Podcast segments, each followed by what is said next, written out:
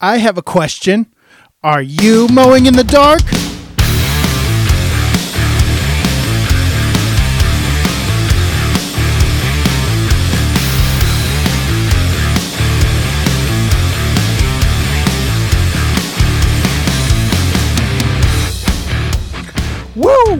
Guys, that song just gets me pumped up and fired up and ready to go.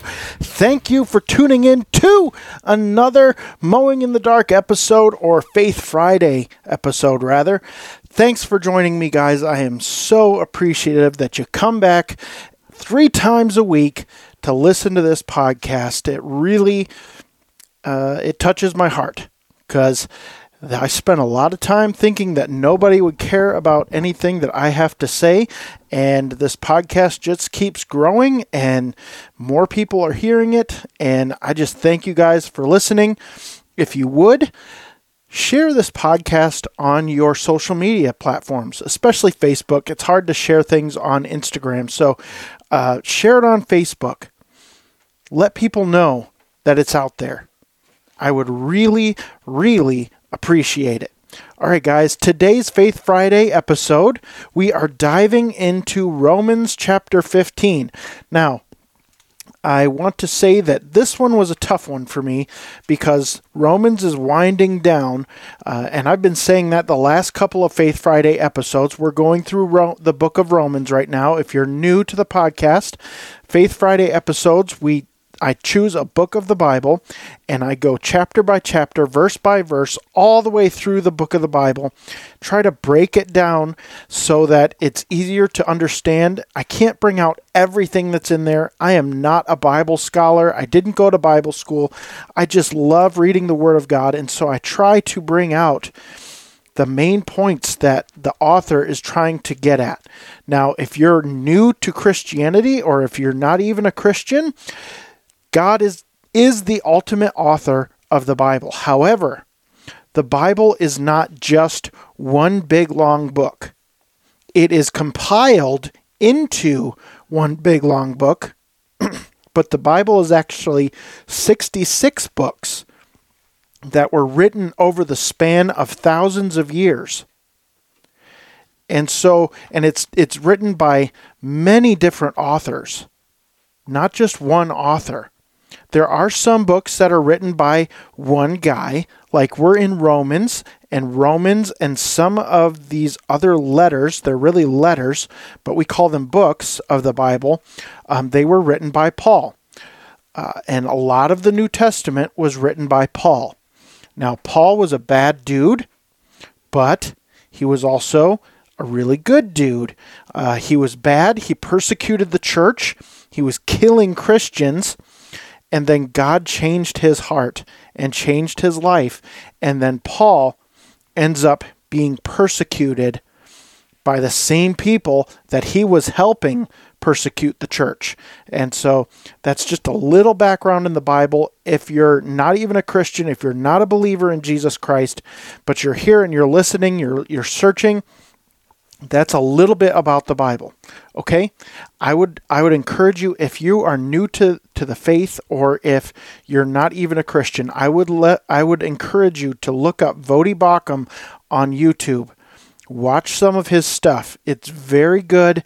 He is he's a doctor, so he's he's a doctor of divinity. So he is very very versed in this stuff and I'm telling you it is really, really good. He is really good. So I would challenge you to go look up his stuff.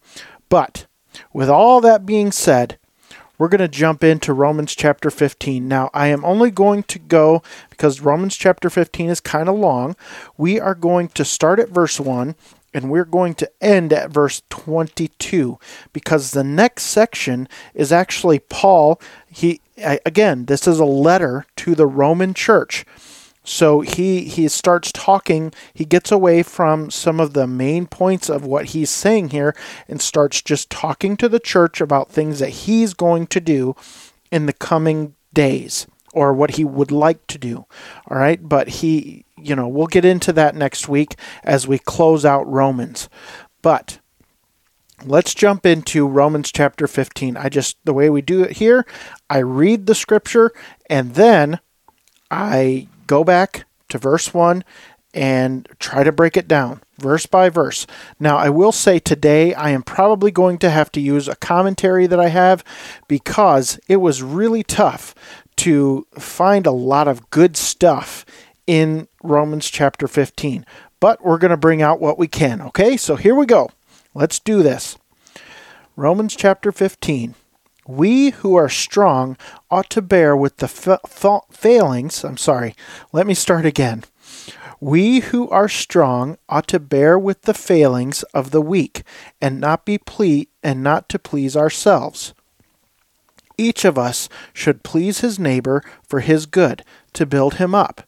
For even Christ did not please himself, but as it is written, The insults of those who insult you have fallen on me. For everything that was written in the past was written to teach us, so that through the evidence and the encouragement of the Scriptures we might have hope. May the God who gives endurance and encouragement give you a spirit of unity among yourselves as you follow Christ Jesus, so that with one heart and mouth you may glorify the God the God and Father of our Lord Jesus Christ. Accept one another, then just as Christ accepted you, in order to bring praise to God.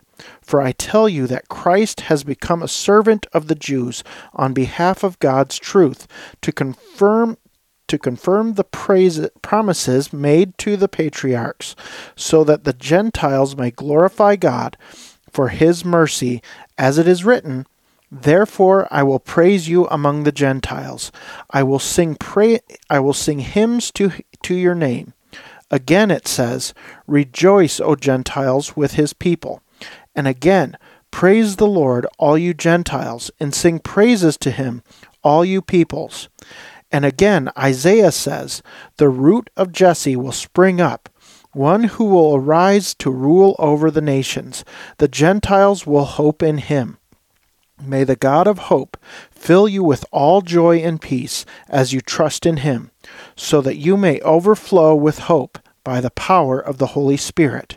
I myself am convinced, my brothers, that you yourselves are full of goodness, complete in knowledge, and competent to instruct one another. I have written you quite boldly on some points, as if to remind you of them again, because of the grace God gave me to be a minister of Christ Jesus to the Gentiles, with the priestly duty to, of proclaiming the gospel of God, so that the Gentiles might become an offering acceptable to God, sanctified by the Holy Spirit. Therefore, therefore I glory in Christ Jesus in my service to God.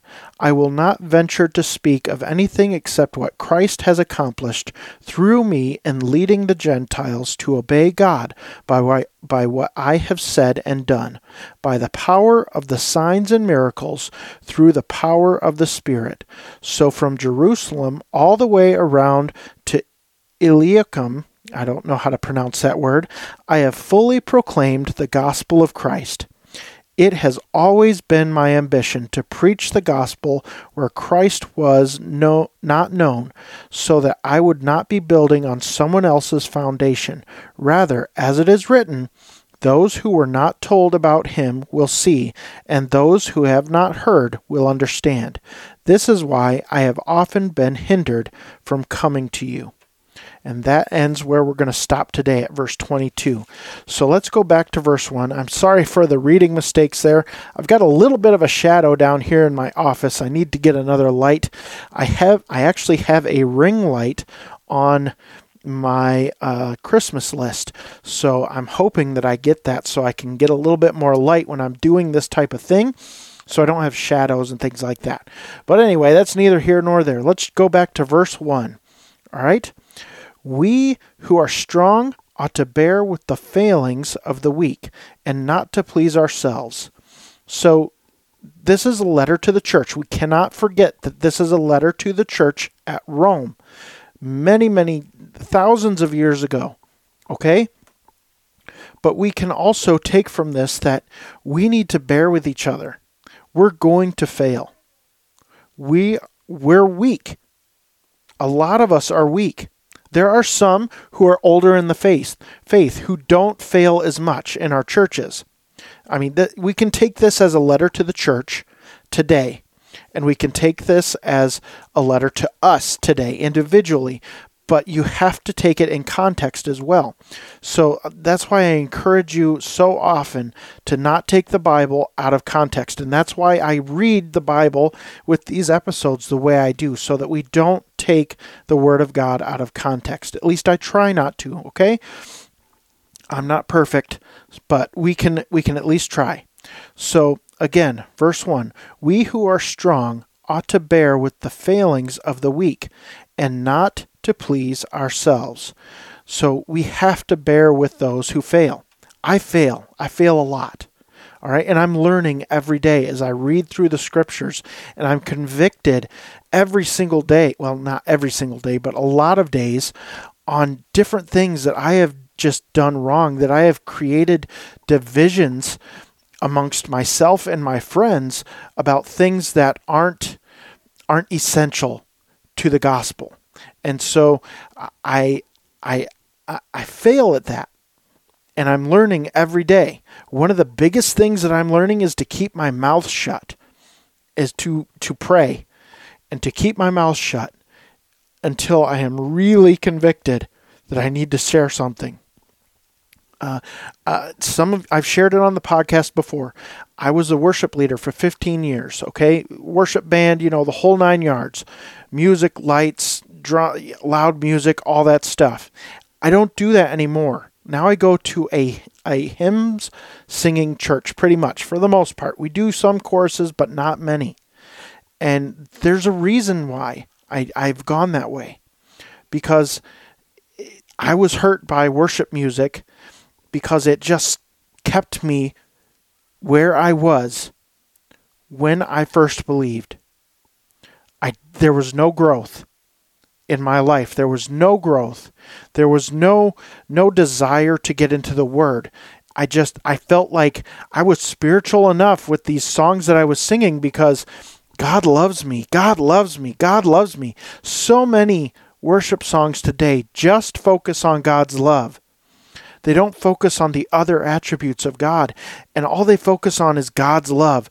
Oh, God loves me. God loves me. God loves me. Yes, He does. It's absolutely true. He does.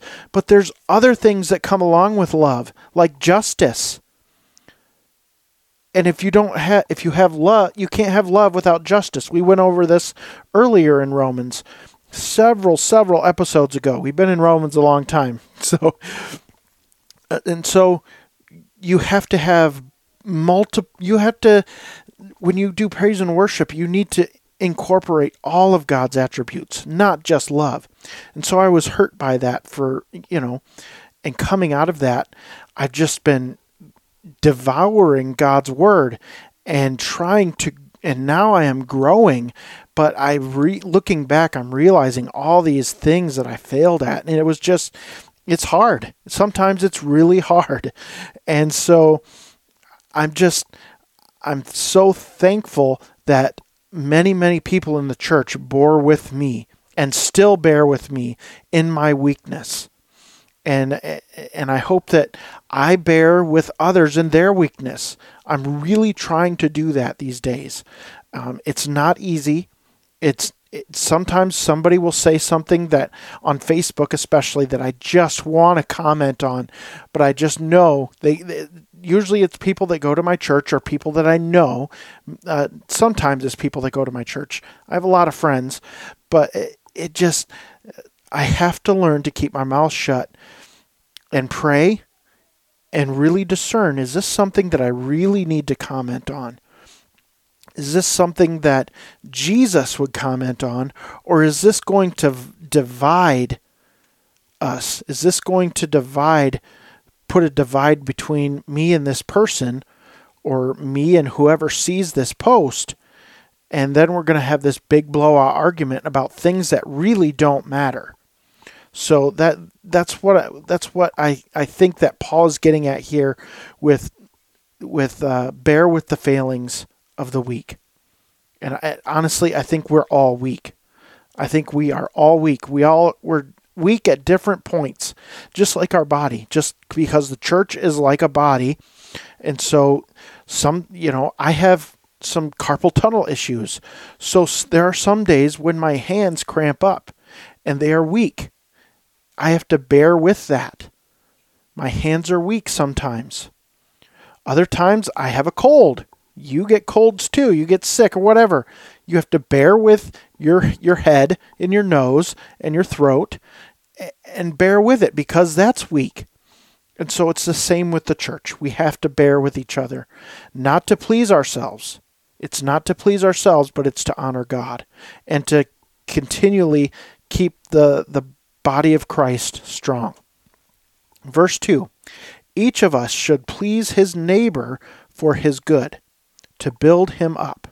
So, what Paul is saying here is each of us should please his neighbor. Who's your neighbor? It, it's anybody.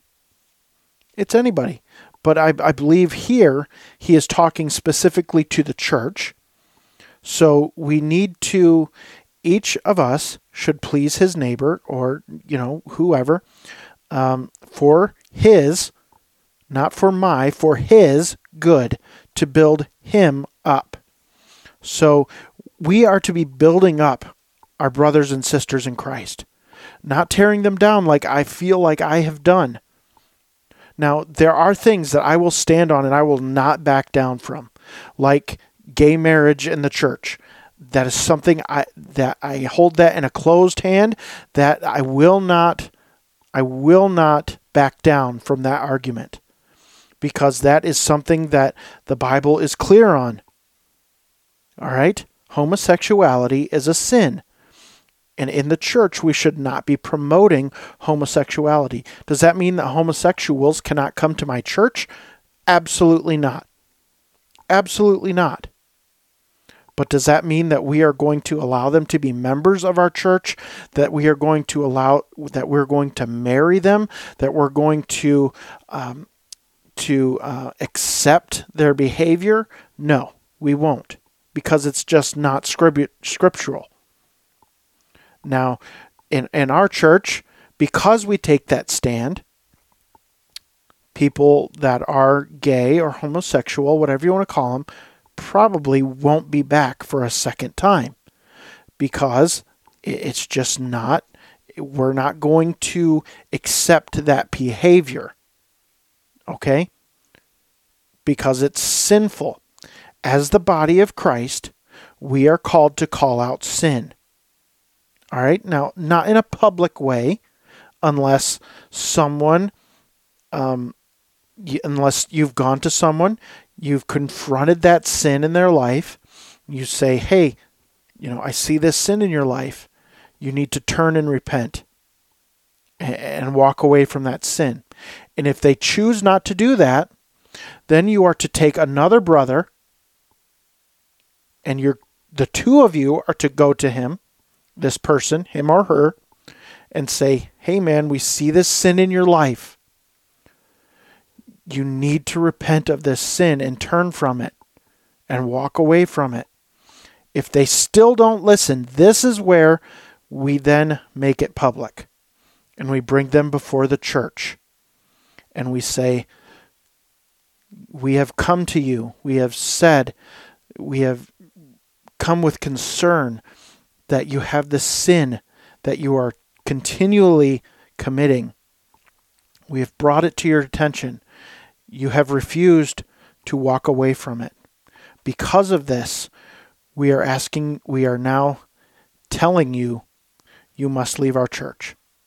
And that's a hard that's a hard thing to do, but that's called church discipline. And you have to do that sometimes in the church.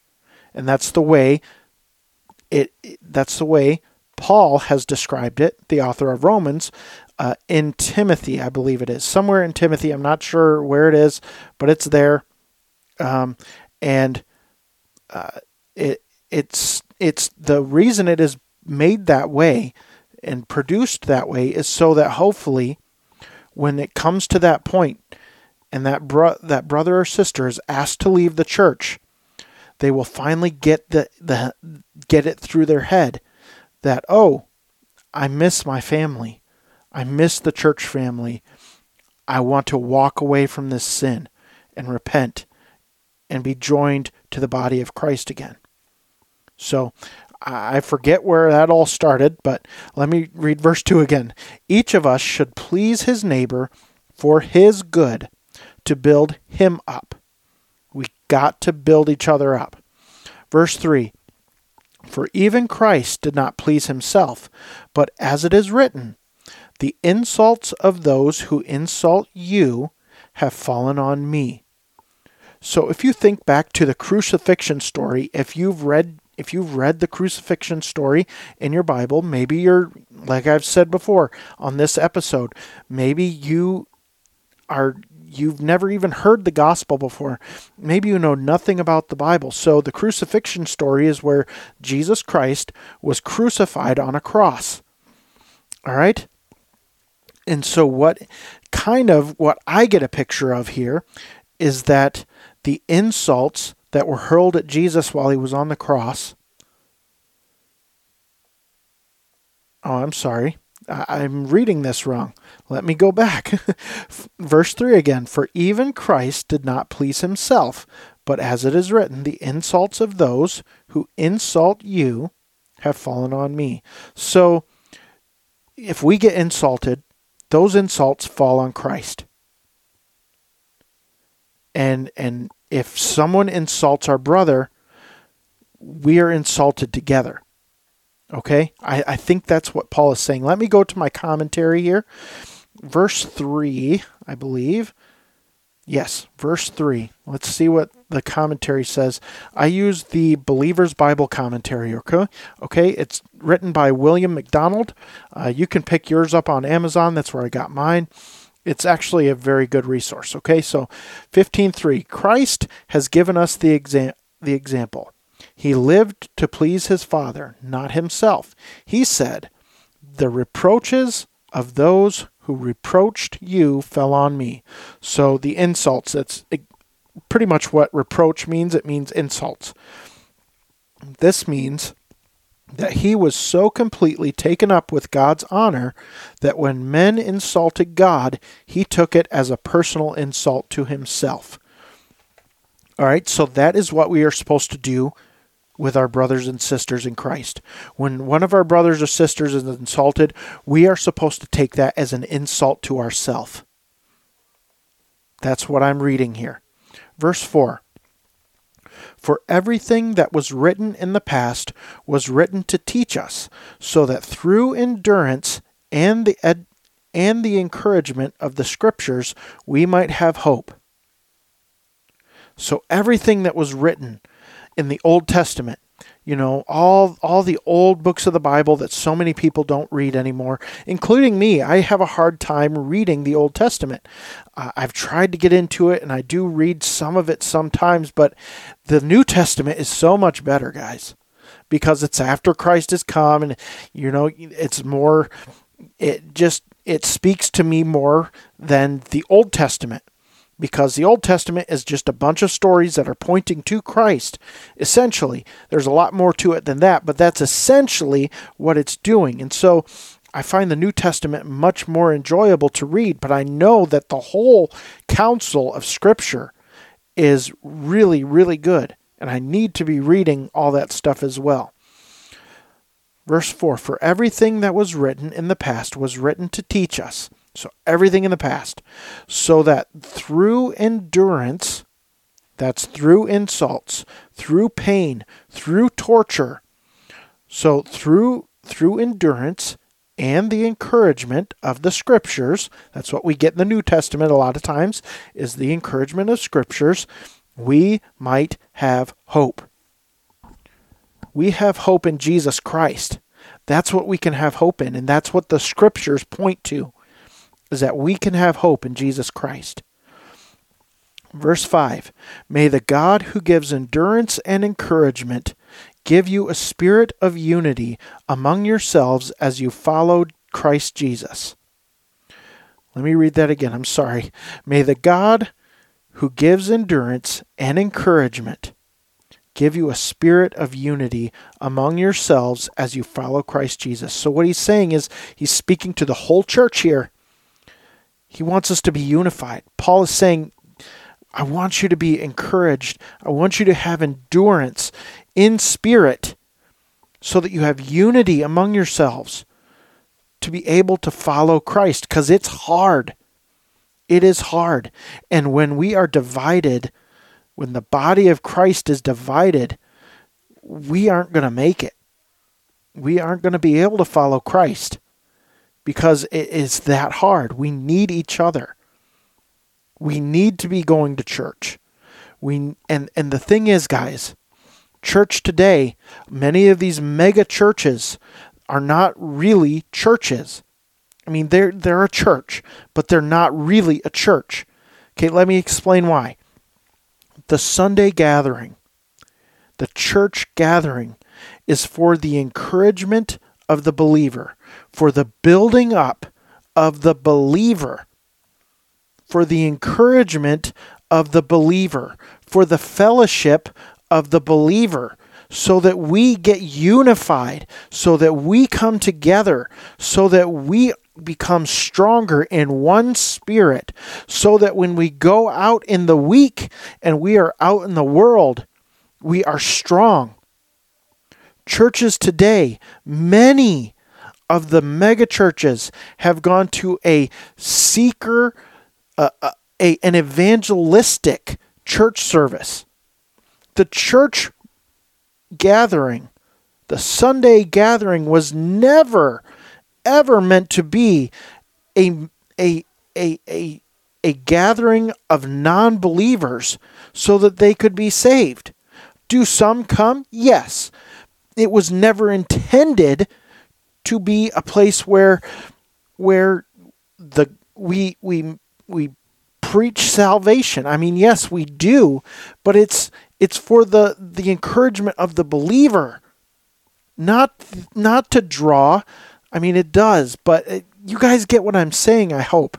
That, yes, it will draw non believers, but it is mainly for the encouragement of the church. And these big churches, these mega churches, not all, but some, have turned to a seek what they call a seeker sensitive atmosphere where everything is very surface level and it's all about calling non believers to Christ. While that is good, that is needed, it is not what the Sunday gathering is supposed to be. Because where do the Christians, where does the church get unified? Where is the church supposed to go and be built up?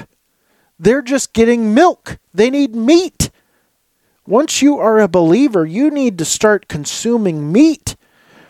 And and if all you're getting is this milk, you're not going to grow. And that's what happened to me. For 15 years I was getting milk and no growth. Now that I'm in a church where I get meat, I'm growing. I have a desire to be in the Word. I have a desire to study. I have a desire to share the gospel. Whereas before, I had no desire to share the gospel. I had no desire to be in the Word. I had no desire to study because I was only getting milk. I wasn't getting meat. So we so often are missing out when we go to these huge churches that are seeker sensitive churches. We are missing out on the building up of the body. And I, I get it. Some of these churches have small groups, but let me tell you, these small groups, they're doing these little Bible study books or whatever they're doing. It's not enough. It's not enough. You need you need the pastor, the shepherd to be teaching you.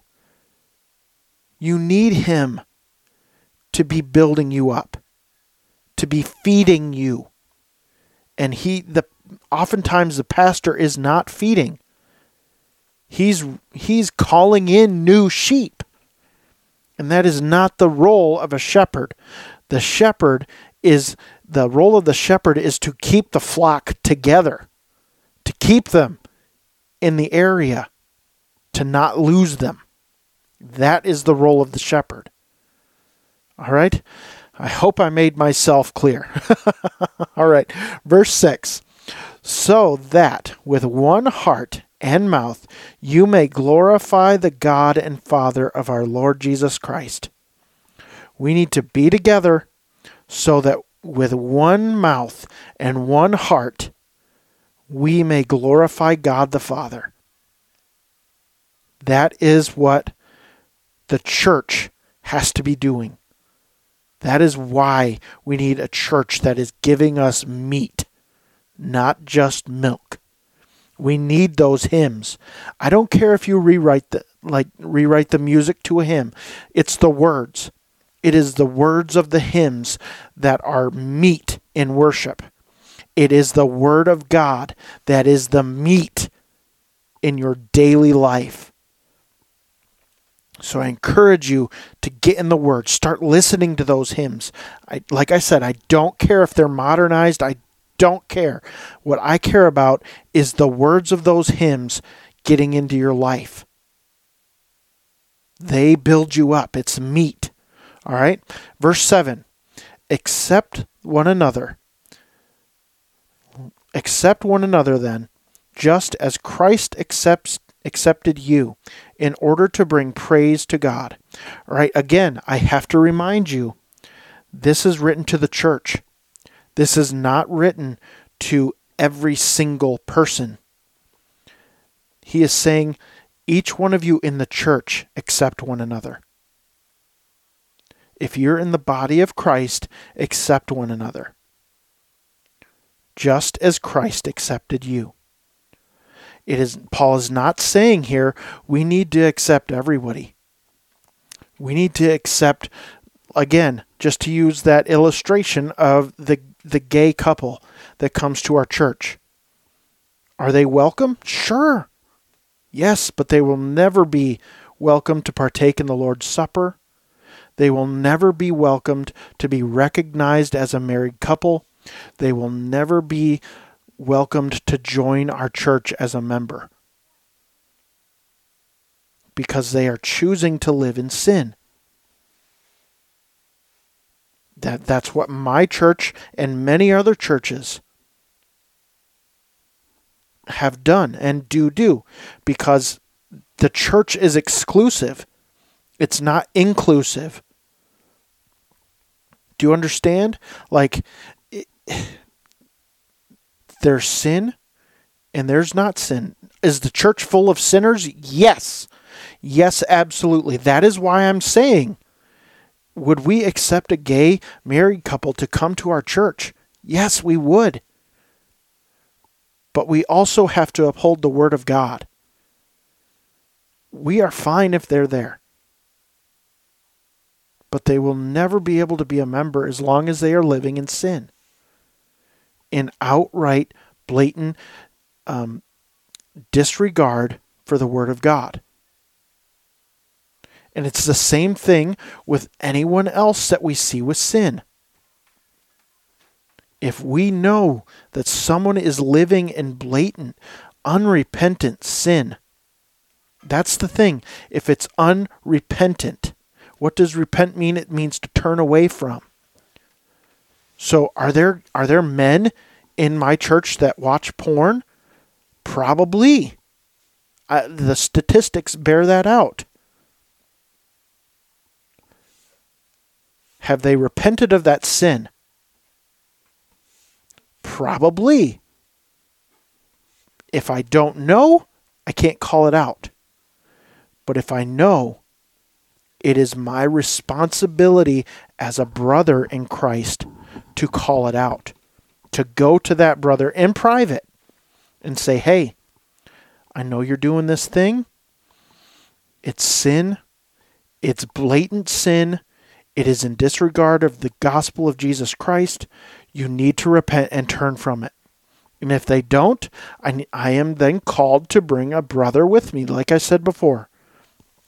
The whole church discipline thing Churches have to start doing church discipline. It is so important. The more I read the Word, the more I see how important church discipline is. All right, verse 8. We got to get moving here. For I tell you that Christ has become a servant of the Jews on behalf of God's wrath, to confirm the promises he made to the patriarchs.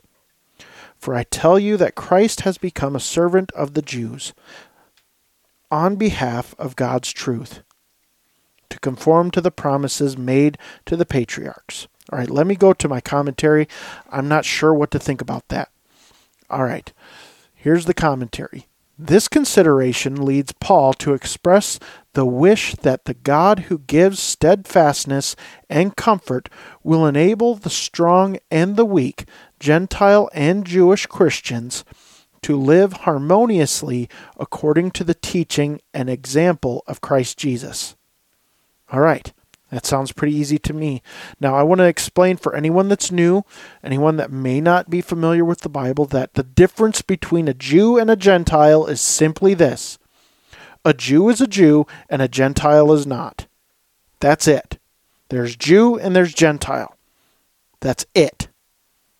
So it a Gentile is just anyone who is not a Jew. Simple, easy peasy. All right, let's keep going here. Verse 9. So that the Gentiles, we just talked about that, may glorify God for his mercy as it is written. Okay, let's stop right there before we go any further. So in the Old Testament, Gentiles were were not able to to be close to God. We were basically cut off it, Jews were God's chosen people. The Jews were the chosen people of God. It was the Israelites, the Jewish people, who were able to make sacrifices for their sins. Gentiles were not. We weren't even allowed in the temple. And so we were cut off. But now that we that Jesus Christ has come and died and raised from the dead, that is why we may now glorify God because of his mercy.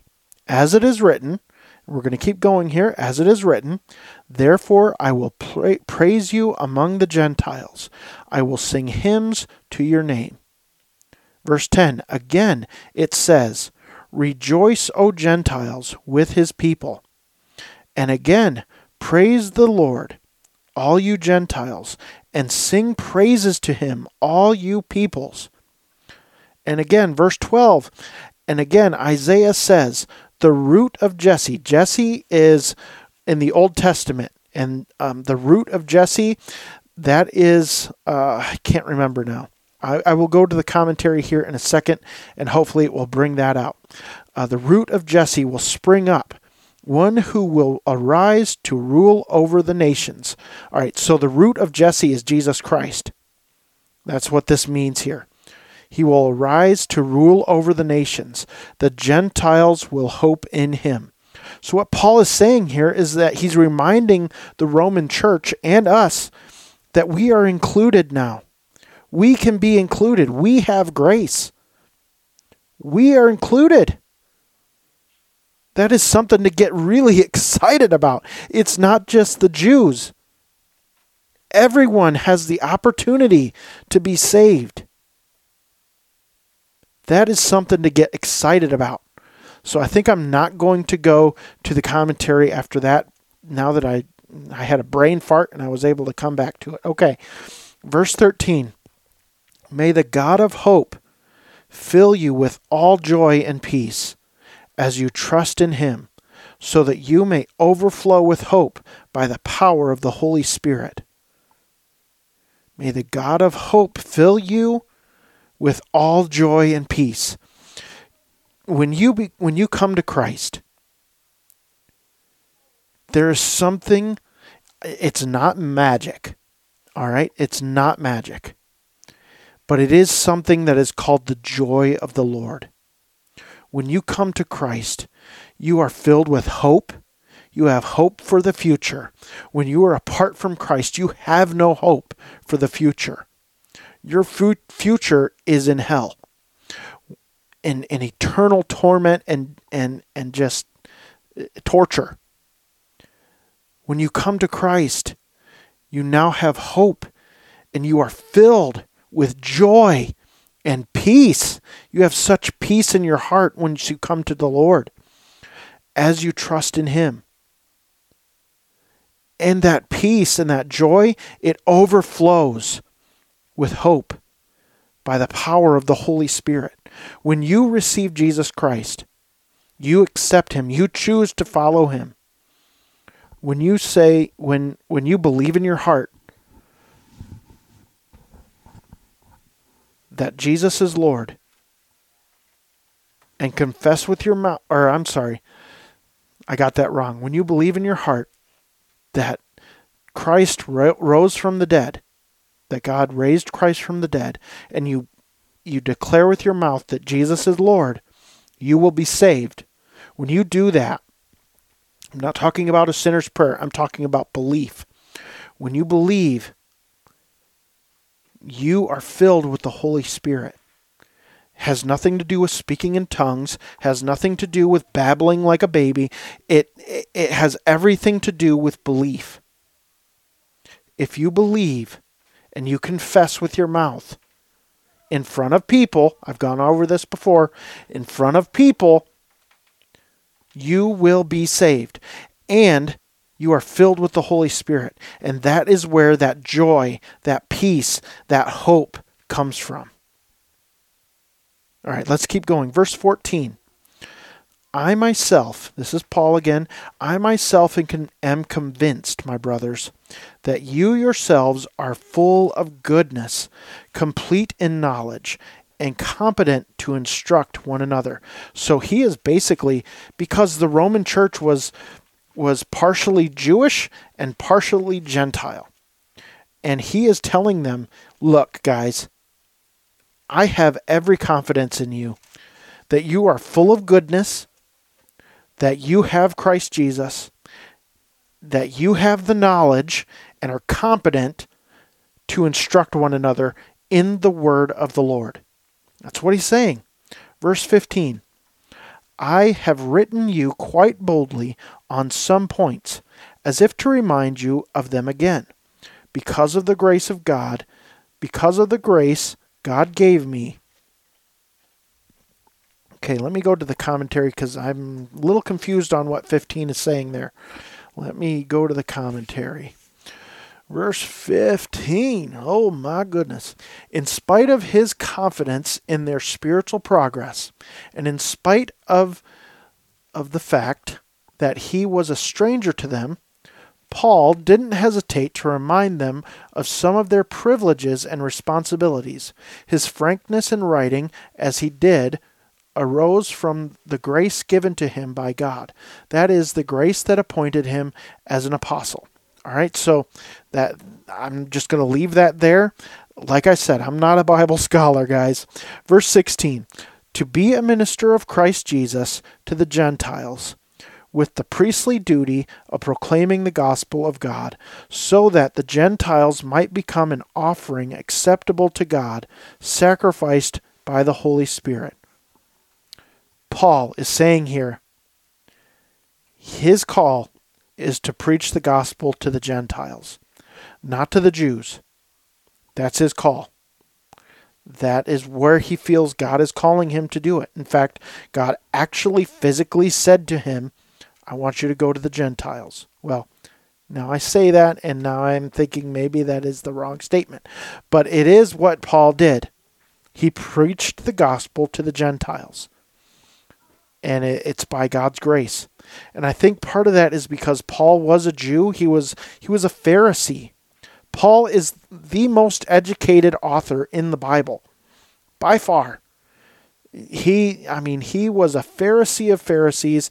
He was like I mean, you want to talk about somebody that knew the Bible backwards and forwards, which is really the five first five books of the Bible. He knew it. He had it memorized and he was a Pharisee. He kept the law as good as he could. Nobody could keep the law perfectly.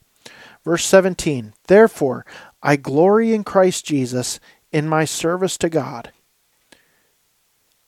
18 I will not venture to speak of anything except what Christ has accomplished through me in leading the Gentiles to obey God by what I have said and done. So he's just saying that God speaks through him. Let me, I'm going to go back to the commentary here. Verse 18. Paul does not presume to speak of what Christ had done through the ministry of others. He confines himself to the way the Lord had used him to win the Gentiles to obedience, both by what he said and by what he did, that is, by the message he preached and by the miracles he performed. All right, verse 19. By the power, okay, this is again the miracles. We just read about this in the commentary. By the power of signs and miracles through the power of the Spirit. So from Jerusalem all the way around Illyricum, Illyricum I, again, I don't know how to say that. Um, and it doesn't say how to pronounce it in my commentary, so we're just going to go with that. Um, I have fully proclaimed the gospel of Christ. So he, he traveled Paul traveled proclaiming the gospel and planting churches. That is what he did. Verse 20 It has always been my ambition to preach the gospel where Christ was not known, so that I would not be building on someone else's foundation. Verse 21 Rather, as it is written, those who were not told about him will see, and those who have not heard will understand. This is why I have often been hindered from coming to you. So he's just kind of explaining as we're wrapping the book of Romans up. We've got another chapter and a half to go, but he's kind of winding it down here. And he's he's saying that this is why this is my call. This is what I'm I'm I'm called to do and I don't want to build on someone else what somebody else has already started. I, want to I want to preach to those who haven't heard. I I want to I want to preach to those who don't know. I don't want to preach to the Jews because they've heard about this their whole life. That's a whole other can of worms that Paul would have to open. No, he wants to preach to those who haven't heard about Jesus Christ. And honestly, that is something that we are called to as well. We are called not to preach the not to share the gospel. I mean, yes, we are called to share the gospel in our churches, but we are mostly called to share the gospel out in the world during the week in our everyday conversations, not just at church. We're not supposed to just rely on the pastor to give the gospel message. So many people, myself included, have done this for many, many years. We relied on the pastor because we went to a seeker sensitive church, so we didn't have to because we knew that the the, uh, the pastor would give an altar call or, or he would call for, for these people to repent. So we didn't have to. We didn't have to share the gospel because we knew all we had to do was invite them to church. What a stinking cop out. That is not what we as believers are called to do. We are called to share Christ right there, right then, that very minute with those who don't know Him. We're not supposed to wait three weeks and invite them to church and hope for, and hope that they come. We are supposed to do it right there. I get I get frustrated with these seeker sensitive churches because people don't share the gospel anymore. They just, well, I'll invite you to my church. How about you come to my church? Come to my church. Oh, we have great music. Yeah, but it's the same thing every week. It's the same watered down gospel every week. Once once somebody becomes saved, they need meat. They need to start chawing on some really thick stuff some of that hard stuff, some of that stuff that transforms, some of that stuff that sanctifies. Milk doesn't satisfy. Milk, you can't chew on it. You just swallow it. Okay, there we go. No. We need meat. We got to be able to chew on it. Chewing makes us strong. We need that we need strength. We need that that protein that scriptural protein. So when we go to these seeker sensitive churches, man, there's just no meat.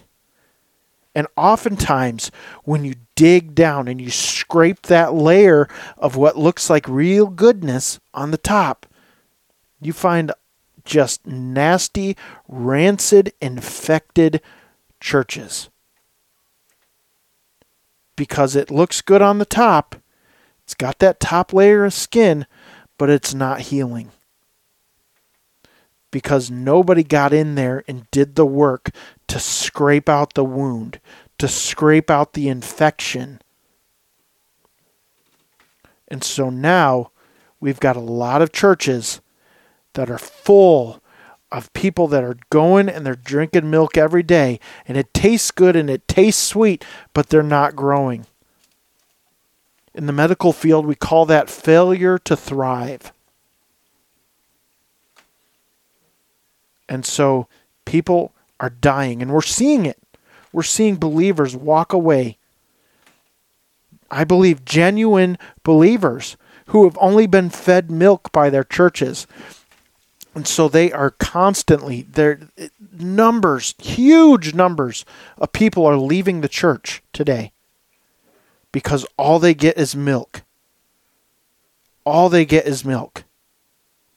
Come to Jesus, come to Jesus, come to Jesus, come to Jesus. He can forgive your sins. Jesus is love. Jesus is love. Jesus is love.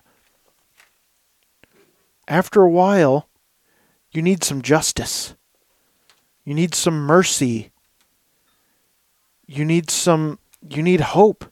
You need some of this meat. You need sanctification. You got to dig out that wound. You got to dig out that infection so that it can heal properly. That's what churches need today. All right, guys. I'm going to stop right there. We're going to end the podcast here. I thank you so much for listening to this Faith Friday episode. I really hope it was an encouragement to you. I hope it got you thinking maybe about your church, maybe about where you're going to church, maybe about how you could stay there and encourage the leadership of your church to go deeper, to actually maybe turn from being seeker sensitive and turn to feeding that meat, feeding that meat to hungry, hungry people who are desperate for protein, for that real Word of God, that deep Word of God that transforms, that sanctifies. All right, guys, thanks for listening again, and I will see you in the next Faith Friday episode.